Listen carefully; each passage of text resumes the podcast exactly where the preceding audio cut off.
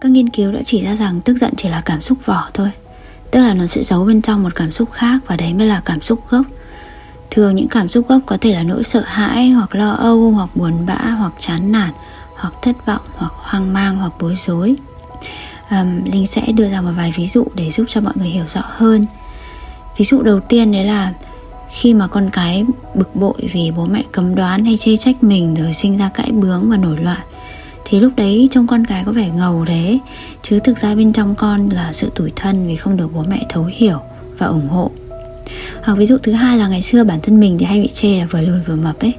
Thế lúc đấy mình tức lắm và mình sẽ cãi nhau với những người mà chê mình như vậy. Thì trông mình có vẻ đanh đá, nhưng mà thật ra sâu thẳm bên trong là nỗi buồn vì không được đón nhận, không được yêu quý. Hồi đấy là thấy buồn da rết lên đấy. Ví dụ thứ ba mà sẽ mọi người sẽ thấy rất phổ biến đấy là khi những chính thất đánh ghen ấy. Lúc đấy thì cơn giận lên tới đỉnh rồi phải không? Họ sẽ chửi bới và đánh đập Tuesday, rồi ngay cả chồng mình rất là thật lực luôn. Và lúc đó trông họ rất ghê gớm phải không? Nhưng mà thật ra cơn giận đấy chỉ là một cái vỏ thôi. Để che đi bên trong là nỗi đau đớn, vì bị chối bỏ bởi chính người thân của mình, đó là chồng mình. Ngoài ra thì nó còn có cả nỗi hoài nghi bản thân, vì hình như bản thân mình đã sai gì đấy, hoặc đã kém cỏi gì đấy nên mới bị chối bỏ như vậy. Thế nên sau khi đánh ghen thì các bà vợ bị tổn thương tâm lý khá là nặng nề, chứ họ khó để mà có thể bước sang trang mới cuộc đời, hoặc là hãy bỏ quách cái người đàn ông chẳng ra gì ấy đi như người khác dễ dàng khuyên nhủ đó.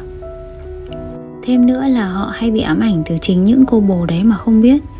Ví dụ là nhiều bà vợ thì thật lực chi tiền cho các liệu pháp trẻ hóa nếu như bồ cũ của chồng trẻ hơn mình này. Hoặc nhiều phụ nữ thì thật lực chi tiền cho váy áo theo đúng cái phong cách của cô bồ cũ đấy. Do nghĩ rằng đàn ông thích gu phụ nữ ăn mặc như vậy. Thế à, bây giờ linh sẽ đố mọi người nha, là tại sao lại có hai tầng cảm xúc như thế chứ?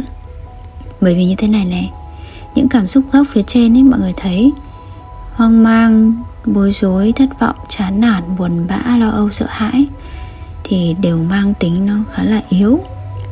Bằng chứng là khi trong người mình xuất hiện một trong những cảm xúc gốc này thì mình đều thấy người uể oải rượu dã, không thiết tha làm gì và từ đó thì không làm chủ được tình hình.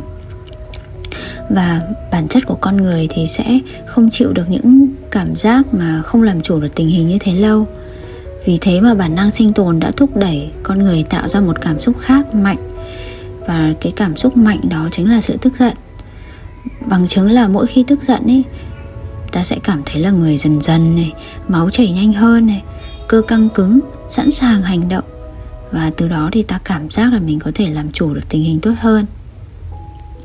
Khi mà mình hiểu được tầng tầng lớp lớp của sự tức giận như vậy rồi ấy, thì mình sẽ có cách xử lý hiệu quả hơn ví dụ là nếu như mình nghe theo lời khuyên là hãy sống thật với cảm xúc thật của mình mỗi khi tức giận rồi sau đó mình cho phép mình tấn công người khác.